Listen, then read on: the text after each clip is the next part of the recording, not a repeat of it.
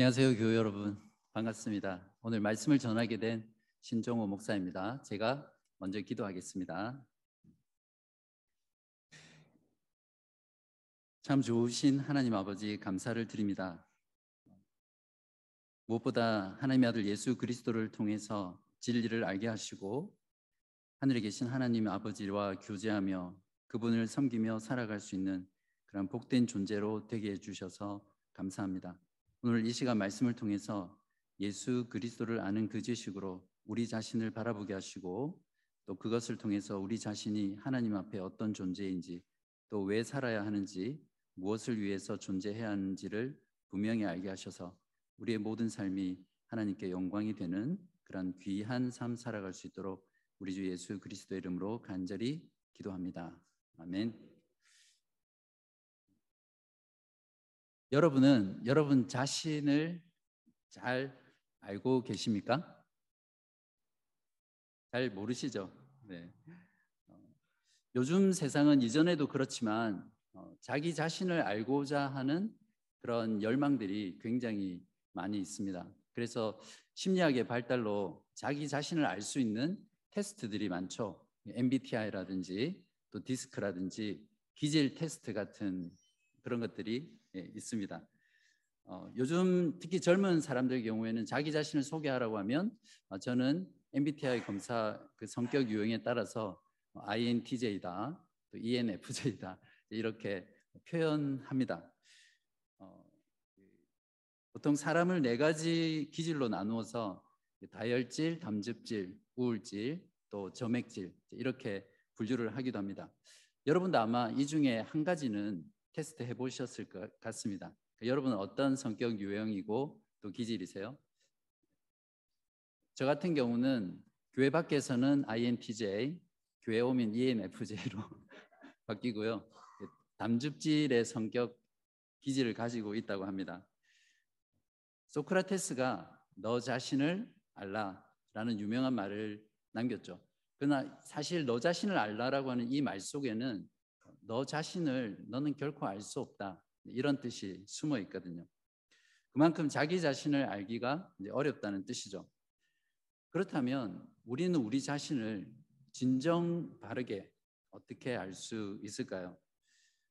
존 칼빈은 그의 책 기독교 강요에서 참되고 건전한 지혜는 하나님을 아는 지식과 또 우리 자신을 아는 이 두 가지 지식으로 되어 있는데 우리 자신을 바르게 알기 위해서는 반드시 하나님 그분을 바라보고 하나님을 알 때 우리 자신을 참되게 알 수 있다. 이렇게 말을 했습니다.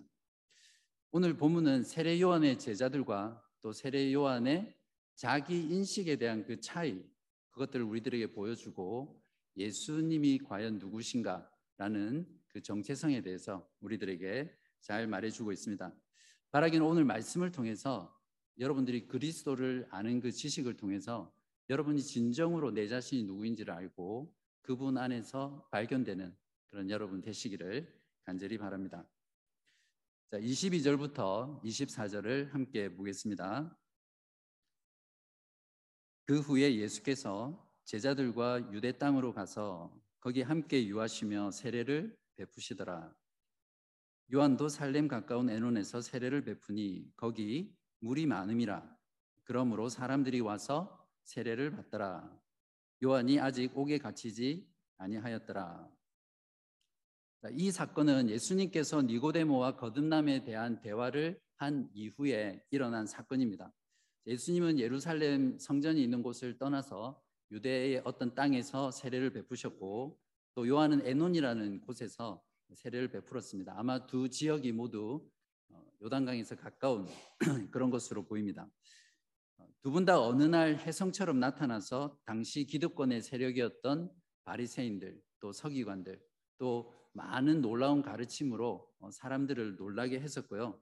어, 그 당시 사람들에게 많은 영향을 주었던 사람, 분이었습니다. 한마디로 슈퍼스타들이었죠. 그래서 사람들은 이 두 사람에게 몰리기 시작합니다. 25절을 보십시오.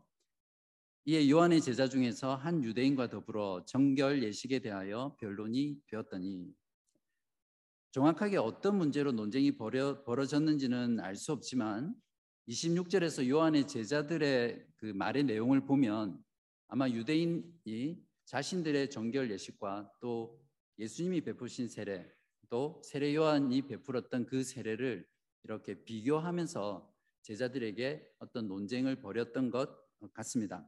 아마 겉으로 보기에는 예수님의 세례와 요한의 세례는 동일한데 사람들이 세례 요한보다는 예수님에게로 많이 몰려가거든요. 그러니까 이 유대인이 아마 세례 요한의 제자들에게 어, 좀 비웃거나 시비를 걸거나 속을 긁는 그런 말을 어, 했을 것 같습니다.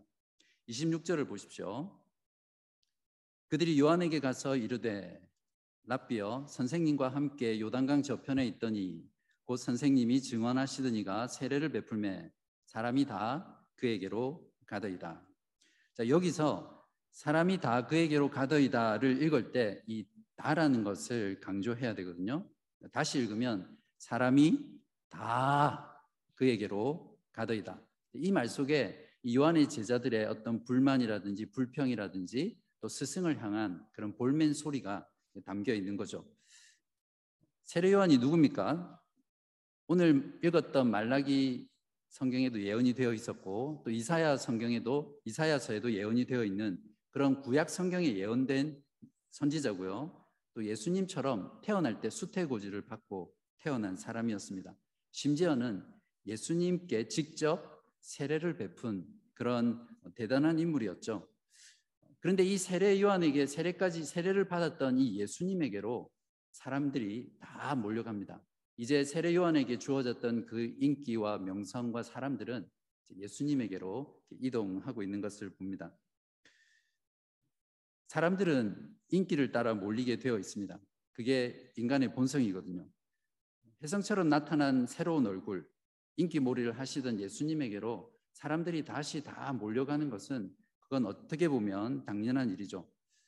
점점 세례 요한은 어떤 낙동강의 오리알처럼 또 한물간 인기 스타처럼 한때의 인물로 전락해 가고 있습니다. 저는 요한의 제자들의 이러한 어, 입장이 충분히 이해가 갑니다. 자기들이 추종하는 스승의 인기가 사라지고 사람들이 떠나서 다른 스승을 쫓는 그 현상을 보면 결국 자기들의 스승의 몰락이 아니라 자기들의 몰락이거든요. 다른 스승인 예수님이 누리는 그 인기 때문에 세례 요한의 제자들이 가졌던 그런 시기와 질투심은 인간의 그 죄된 욕망을 표출하는 것에 지나지 않습니다. 내가 추종하는 스승, 내가 따라가는 지도자, 리더가 성공하는 것이 무조건 맞는 일이죠. 내가 따르는 정치 지도자나 목사나 또는 교사나 또 리더가 잘 되고 성공하고 옳아야만 나도 잘 되고 또 나도 오를 수 있거든요. 그래서 인간이 어떤 사람을 추종하는 그 내면의 본질은 결국에는 자기 자신을 추종하는 그 속성이 그 가운데 들어 있습니다. 만약에 여러분이 이 요한의 제자들과 같은 이런 상황에 처했다면 여러분은 어떻게 반응하시겠습니까? 세례 요한이 어떻게 반응했는지 본문을 살펴보겠습니다. 세례 요한의 대답을 보면 요한은 정확하게 자기 자신의 신분, 또 자기 자신의 위치, 또 자기 자신의 역할이 무엇인지를 인식하고 있었고 그 인식에 따라서 자신의 사역을 했습니다. 네 가지로 정리할 수 있는데요. 첫 번째는 모든 것이 하나님의 주권이라는 고백입니다. 27절에 있습니다. 만일 하늘에서 주신 바 아니면 사람이 아무것도 받을 수 없느니라 라고 대답을 했습니다. 요한은 사람들이 자기를 떠나서 예수님에게 몰리는 그것조차도 결국 하나님이 허락하신 것이고 하나님에게서 나온 것이라는 그런 신앙 고백적 표현을 지금 하고 있는 것입니다. 우리가 살면서 이 세례 요한이 고백했던 모든 것이 하나님에게서 나왔고 하나님의 주권이다 라는 이 신앙을 가지고 우리가 살게 되면 다른 사람이 나보다 더 잘 되고 나보다 더 높은 지위에 있고 나보다 더 행복해 보이는 그런 모습을 인해서 배아파하지 않을 수 있습니다. 또한 다른 사람과 나를 비교해서 내가 지금 처한 이 상황, 나는 왜 이런 거야? 라고 하나님께 불평하거나 원망하지 않을 수 있죠. 내가 어떠한 환경, 어떠한 상황 속에 처한다 하더라도 하나님께서 이 신앙을 통해서 내 마음에 평안을 주실 것이고요. 내가 처한 모든 환경에서 스스로 자족하는 그런 신앙들을 우리가 배울 수 있을 것입니다. 두 번째 요한의 자기 인식은 28절에 있습니다. 나는 그리스도가 아니라 그리스도 앞에 보내심을 받은 자라는 고백이죠. 사도 요한은 자신의 이러한 그 정체성과 역할을 자신의 사역 중에 가졌던 그 인기로 인해서 결코 망각하지 않았습니다. 이 세상에는 예수님 그분을 제외하고는 그 어떤 존재도 결코 그리스도일 수 없습니다. 그렇기 때문에 누구든지 내가 그리스도다 또는 그리스도의 대리자다 또는 그리스도와 비슷한 사람이라고 주장하는 사람이 있다면 그 사람은 100% 이단이거나 사이비라는 것을 우리가 분명히 알아야 합니다. 이제 세 번째 요한의 자기 인식은 29절입니다. 신부를 취하는 자는 신랑이나 서서 신랑의 음성을 듣는 친구가 크게 기뻐하나니 나는 이러한 기쁨으로 충만하였노라. 여기서 신랑의 친구란 요즘에 신랑의 들러리라고 생각하시면 됩니다.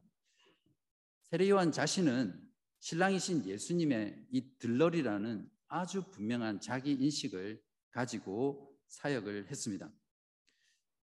결혼식 때 신랑이나 또는 신부의 들러리가 신랑과 신부보다 더 돋보이게 하기 위해서 자기를 드러내고 또 그런 행동을 하는 것은 정말 꼴부견이죠. 들러리의 책임과 역할은 철저하게 자신은 감추어진 채 신랑과 신부를 돋보이게 하고 드러내는 것이죠. 세례요한은 자신이 예수 그리스도의 들러리라는 이 자기 인식 속에서 예수님을 높였던 그런 사람입니다. 이제 네 번째 세례요한의 자기 인식은 첫 번째, 두 번째, 세 번째를 종합한 그런 내용인데요. 너무나 유명한 구절이죠. 30절인데 다 같이 한번 이 구절은 읽어보겠습니다.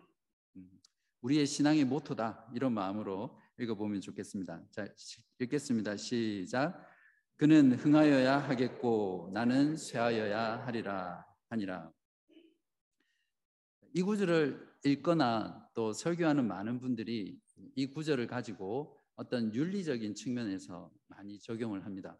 예를 들면 예수님을 높이고 자기를 철저하게 낮춘 이 세례 요한의 겸손함을 우리가 배워서 우리도 어, 겸손하게 살자. 그렇게 많이 적용을 하죠. 하지만 세례 요한의 이 말은 이런 어떤 도덕적인 적용보다는 하나님의 구원의 역사의 관점에서 이해를 해야 됩니다.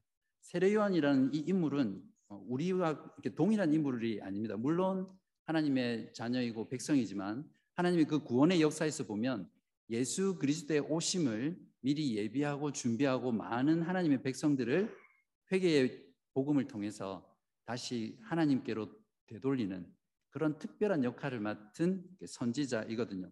그렇기 때문에 이 말을 하나님의 구원의 역사의 관점에서 우리가 이해를 해야 합니다. 구약의 마지막 선지자인 세례 요한의 쇠함은 옛 언약인 구약 시대가 이제 종결됐고 완성됐다는 것을 말하고요. 그리스도가 흥한다라는 말은 새 언약의 시대인 신약의 시대가 예수 그리스도가 오심으로 인해서 이제 도래했고 또 성취되어야 한다. 이런 의미로 우리가 이해해야 어, 올바르게 이 구절을 어, 해석할 수 있습니다. 자, 그렇다면 세례 요한이 말한 그가 흥해야 한다라는 이 말의 뜻이 무엇입니까? 예수님이 이 땅에 오신 목적이 성취되는 것이죠. 예수님이 땅에 오신 목적이 무엇입니까? 하나님의 백성을 죄에서 구원하는 것입니다.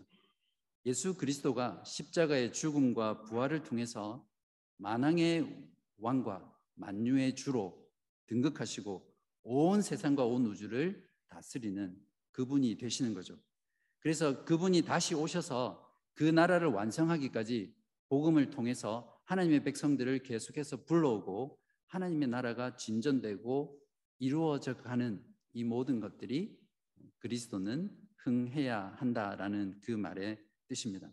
간단히 말하면 그리스도의 나라인 하나님의 나라가 이루어져 가는 것이 그리스도가 흥해져 가는 것입니다.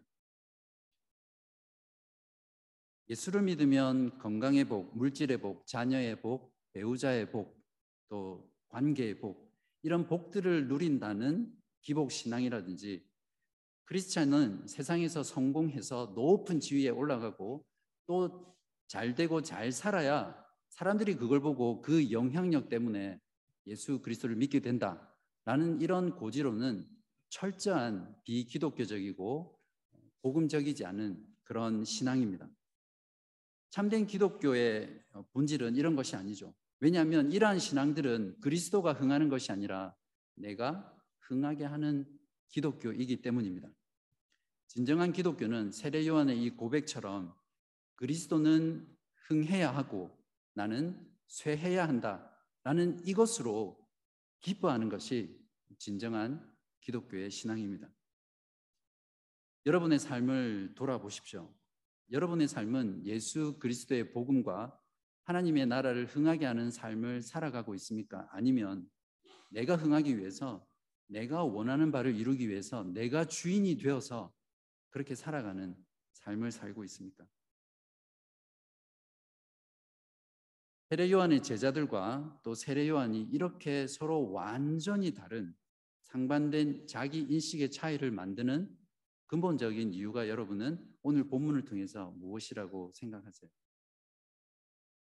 그건 예수 그리스도를 참되게 아는 지식에 달려 있습니다. 요한의 제자들은 자기 스승이 증언한 그 예수 그리스도에 대해서 참되게 알지 못했습니다. 예수 그리스도를 참되게 알지 못했기에 그분에게로 사람들이 몰려가는 것이 가슴 아팠고 자기들의 몰락으로 이해했고 그것을 시기하고 질투했던 자들이었죠. 그들은 사실상 어, 세례 요한의 제자라고 했지만 진정으로 세례 요한의 제자였다면 세례 요한이 누구를 증거했습니까? 오실 오시는 예수 그리스도를 증거했잖아요. 그랬기 때문에 그들이 진정으로 세례 요한의 제자였다면 예수님의 제자도 됐었겠죠. 이러한 제자들과는 반대로 세례 요한은 예수님이 누구이시며 참되고 어떤 분이신지 알고 있었습니다. 요한복음에 나타난 그의 증언을 보면 이것을 잘 알 수 있는데요.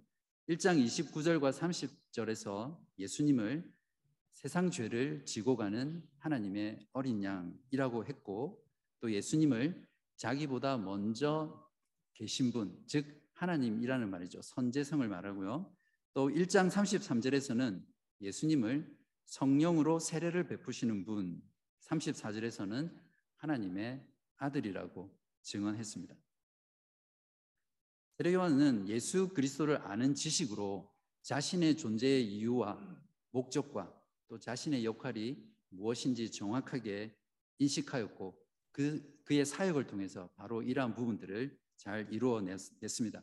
그래서 이제 그 예수님이 오셨기 때문에 자신의 역할은 다 끝났고 들러리의 그 기쁨처럼 자신의 기쁨이 완성되었기 때문에 이제 하나님의 그 구속의 드라마에서 무대 뒤로 기쁘게 사라져 가는 것입니다.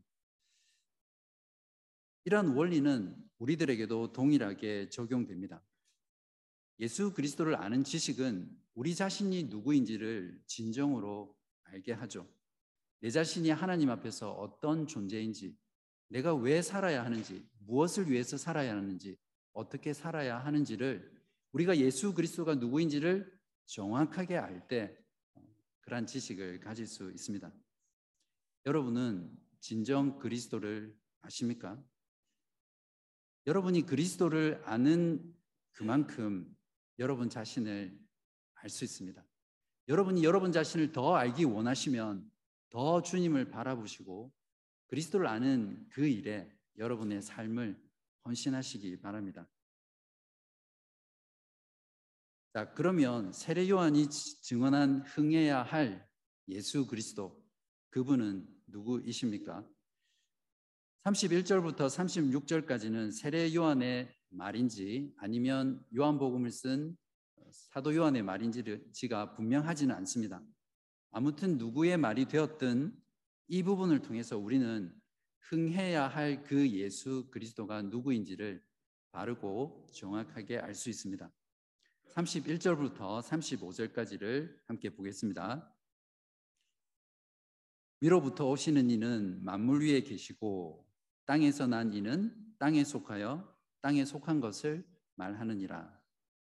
하늘로부터 오시는 이는 만물 위에 계시나니 그가 친히 보고 들은 것을 증언하되 그의 증언을 받는 자가 없도다. 그의 증언을 받는 자는 하나님이 참되시다는 것을 인쳤느니라. 하나님이 보내신 이는 하나님의 말씀을 하나니 이는 하나님이 성령을 한량 없이 주심이니라. 아버지께서 아들을 사랑하사 만물을 다 그의 손에 주셨으니 예수님은 하늘로부터 오신 분입니다. 이것을 위로부터 오시느니 하나님이 보내신이라고 다르게 표현되어 있죠. 그분의 존재와 기원이 땅이 아니라 하늘이라는 것을 말합니다. 그렇기 때문에 그분은 만물 위에 계신 분이라고 증언하고 있습니다.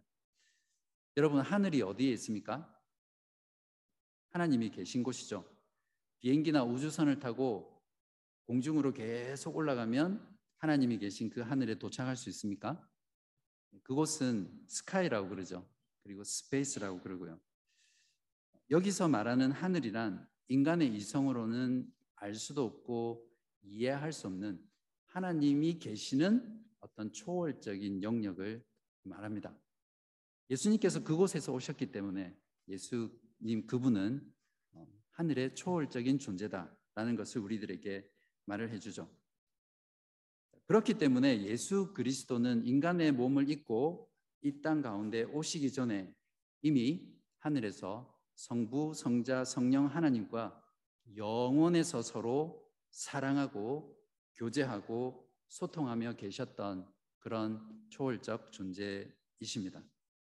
그래서 예수님께서 이 지상에 오셔서 하셨던 모든 말씀, 또 그 말씀을 기록한 이 성경의 모든 말씀, 그 말씀은 그분이 하늘에서 직접 보고 들은 것을 증언한 진리, 하나님의 말씀이라고 오늘 성경은 증거하고 있습니다. 그에 반해서 세례 요한뿐만 아니라 저와 여러분 그리고 모든 인간 존재는 오늘 성경이 증거하듯이 31절에서 땅에서 나서 땅에 속하고 땅에 속한 것을 말하는 존재입니다. 그래서 모든 인간은 바로 이러한 존재가 우리라는 것을 인식해야 하는 것입니다. 35절에서는 하나님 아버지께서 아들을 사랑하사 만물을 다 그의 손에 주셨다라고 하는데 여기서 아버지께서 아들에게 맡기신 것은 무엇이죠? 그건 만물을 심판하고 하시고 죄를 용서하시고 영생을 주시며 모든 만물을 다스리고 통치하시는 권세를 말합니다. 예수님이 하늘에서 오신 분, 모든 만물 위에 계시고 만물을 다스리고 영생을 주시는 분이시라는 것을 진정으로 안다면 예수 그리스도 그분과 또 그분이 하신 말씀을 우리가 어떻게 믿지 않고 또 거부할 수 있겠습니까? 이런 예수님과 예수님의 말씀의 수용 여부에 따라서 인간 존재가 두 가지 상태에 처한다는 것을 36절이 진술하고 있습니다. 36절을 보십시오. 아들을 믿는 자에게는 영생이 있고 아들에게 순종하지 아니하는 자는 영생을 보지 못하고 도리어 하나님의 진노가 그 위에 머물러 있느니라. 자, 여기서 하나님의 진노가 그 위에 머물러 있다라는 이 단어의 헬라어 원어 동사의 시제는 현재형입니다.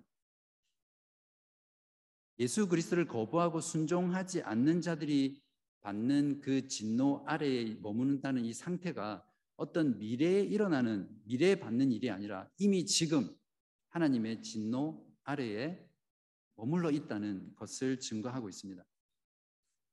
이러한 상태가 어떤 것인지를 어, 제가 G.I. 윌리엄슨 목사님의 책에 나오는 이야기를 인용해서 제가 말씀을 드리려고 합니다. 1945년 8월 6일이었습니다. 일본에 있는 이 도시는 보통 날과 다름없이 정말 평온한 그런 하루였죠. 사람들은 거리를 즐겁게 활보했고 부모들은 자녀들의 손을 잡고 어, 기쁜 마음으로 걸어가고 있었고요. 또 어, 자신의 일을 사랑하고 또 자신의 삶을 즐기면서 그렇게 어, 살아갔던 그런 시간이었습니다. 그러나 그들은 곧 그들에게 임할 무시무시한 이 재앙을 전혀 알지 못했습니다. 도시 전체를 날려버릴 그러한 재앙이 조금 후에 일어날 거라고는 그 누구도 꿈에서조차 상상을 못했습니다. 바로 그때 그 도시의 상공에서 미국의 폭격기가 원자폭탄을 투하하게 됩니다. 그것으로 인해서 그 도시 전체는 지옥과도 같은 그런 아수라장으로 변했고요. 지금까지도 이 원폭의 피해로 인해서 많은 사람들이 고통을 당하고 있는 그런 현실입니다. 바로 이곳이 원자폭탄이 투하되었던 히로시마라는 도시의 이야기입니다. 잠시 후에 닥칠 그 재앙을 알지 못한 채 보통 때처럼 평온하게 살았던 그 히로시마의 도시의 사람들이 바로 그리스도를 믿지 않고 그분을 순종하지 않는 모든 인간 존재의 그 비참한 상태라는 것을 우리가 이해해야 합니다. 정말 슬픈 비극은 자기들 위에 있는 이 재앙이 무엇인지를 알지 못하는 것뿐만 아니라 이 재앙이 얼마나 가까이에 있는지 깨닫지 못한다는 거죠. 저와 여러분도 이러한 재앙이 오지 않는다 하더라도 누구나 언제인지는 알 수 없지만 죽음이라는 그 재앙이 우리 가운데 곧 어, 덮칠 수 있잖아요. 하늘로부터 오신 그리스도가 누구인지를 알고 그분의 증언이 참되다는 것을 아는 자는 그분을 믿지 않고 그분을 순종하지 않는 그 나의 상태, 죄로 인해서 내가 처해 있는 그 상태가 얼마나 비참한지를 깨닫게 되고요. 그 상태 속에서 나로서는 도무지 이 진노를 피할 길이 없어서 나에게는 전적으로 무능한 그 무능력 가운데서 오직 눈을 들어 하나님의 은혜를 구하고 그리스도를 바라보게 만듭니다. 그것이 바로 믿음이죠. 사랑하는 여러분, 만약 여러분 중에 아직 예수 그리스도를 믿지 않는 분이 계시다면 지금 당장 예수 그리스도 하늘에서 오셔서 하늘의 진리를 증언하시는 그분을 믿으시기 바랍니다. 그분을 믿고 하나님의 진노의 그 상태 아래에서 피하고 벗어나는 그런 여러분 되시기를 바랍니다. 그렇다면 이 믿음은 무엇이죠? 지난주 설교 내용에서도 나왔지만 본문에서 나왔지만 광야에서 하나님을 원망하는 것 때문에 하나님께서 불뱀을 보내서 물려 죽게 하잖아요. 그때 불뱀에 물려 죽어가는 자들이 장대에 노뱀을 달아서 높이 올렸을 때 그 노뱀을 바라보면 그 바라보는 자마다 살았던 것처럼 자신의 그 죄로 인해 처한 그 비참한 상태에서 십자가에 노뱀이 되셔서 높이 달리신 그 그리스도를 바라보는 것 그것이 바로 믿음입니다. 그 그리스도를 바라보는 것에서는 내 자신의 능력이나 내 자신의 행위나 내 자신의 공로는 아무런 소용이 없습니다. 그저 그 죽어가는 상황 속에서 그리스도의 십자가를 바라보는 그 마음, 그 신뢰, 그 의지가 바로 믿음입니다. 바라기는 이러한 믿음을 여러분이 가지고 하나님의 진노를 피하고 또 하나님의 영생을 누리는 그런 여러분 되시기를 바랍니다. 36절에서는 아들을 믿는 자에게 영생이 있다라고 증언하고 있는데요. 여기서 영생이 있다라는 말도 헬라어에서 현재형입니다. 예수를 믿으면 지금 영생을 소유하고 있는 상태라는 것을 말해주죠. 그러니까 영생이라는 것은 내가 죽어서 아니면 예수님이 재림하셨을 때 그때 가지게 되는 것이 아니라 그것만이 아니라 이미 영생을 소유했고 지금 영생을 내가 소유하고 누리고 있는 상태라는 것을 말해주고 있습니다. 영생이란 단순히 영원히 죽지 않고 사는 것만을 말하지 않습니다. 지옥에서도 영원히 살거든요. 지옥이 정말 지옥인 것은 그 고통이 영원히 지속된다는 것 때문입니다. 사도 요한은 영생을 아는 것을 영생을 영생을 정의하기를 아는 것이다 이렇게 말했습니다. 요한복음 17장 3절에 보시면 영생은 곧 유일하신 참 하나님과 그가 보내신 예수 그리스도를 아는 것이니다. 여기서 안다는 것은 그저 하나님과 예수님에 대해 지식적으로 아는 것을 말하지 않습니다. 마치 부부가 서로 관계하면서 서로 알아가듯이 우리의 지성, 우리의 감성, 또 우리의 의지를 다 해서 전인격적인 존재로 예수 그리스도와 관계한다는 것이 예수 그리스도를 안다는 뜻입니다. 이처럼 그리스도를 참되게 아는 지식은 하나님 앞에서 우리의 존재가 어떤 상태인지를 자각하게 하고 그로 인해서 그리스도를 바라보고 영생을 얻게 하는 그 믿음으로 우리를 이끌어 줍니다. 사랑하는 여러분, 여러분은 진정 하나님 앞에서 여러분 자신을 참되게 알고 계십니까? MBTI라든지 기질 테스트 이런 것들로 또 심리학적인 여러 가지 테스트들로 나를 조금은 알 수 있습니다. 그러나 예수 그리스도 그분을 바라보지 않고는 우리 자신이 하나님 앞에서 어떤 존재와 어떤 상태에 처해 있는지, 우리가 왜 살아야 하는지, 또 무엇을 위해서 살아야 하는지 내 자신을 결코 알 수 없습니다. 그렇기 때문에 여러분 자신을 진정으로 알기 원하신다면 그리스도 그분을 바라보시고 그분을 아는 일에 여러분의 삶의 전부를 들이시기 바랍니다. 사도 바울은 자신의 삶을 어떻게 그리스도를 아는 일에 모두 바쳤는지를 빌립보서 3장 7절에서 9절에 이렇게 기록하고 있습니다. 그러나 무엇이든지 내게 유익하던 것을 내가 그리스도를 위하여 다 해로 여길 뿐더러 또한 모든 것을 해로 여김은 내주 그리스도 예수를 아는 지식이 가장 고상하기 때문이라. 내가 그를 위하여 모든 것을 잃어버리고 배설물로 여김은 그리스도를 얻고 그 안에서 발견되려 함이니. 사도 바울은 그리스도를 아는 그 지식으로 그리스도를 얻고 또 그 안에서 자신을 자신이 발견되기 위해서 자신의 모든 것들을 해로 여기고 또한 배설물로 여겼다고 고백하고 있습니다. 사도 바울의 고백처럼 그리스도를 아는 지식으로 여러분도 그리스도를 얻고 그분 안에서 여러분 자신이 발견되는 그런 여러분 되시기를 진심으로 기도합니다. 믿음으로 영생을 누리며 그리스도는 흥하고 나는 쇠하는 그 인생을 정말 기쁨으로 살아가는 그런 저와 여러분 되시기를 간절히 바랍니다. 내 자신을 알라고 말했던 그 테스 선생님에게 이제는 당당하게 내 자신을 알라라고 하기 전에 그리스도를 알라 이렇게 외치는 저와 여러분 되시기를 바랍니다. 기도하시겠습니다. 하늘에 계신 우리 아버지 하나님, 오늘 말씀을 통해 하늘로부터 오신 하나님의 아들 예수 그리스도를 알게 하셔서 내 자신이 정말 누구인지를 알게 해주셔서 감사합니다. 예수 그리스도를 아는 지식으로 우리들 자신을 참되게 알게 하시고 나를 알면 알수록 더욱 그리스도를 바라보는 저희들 되게 하시옵소서.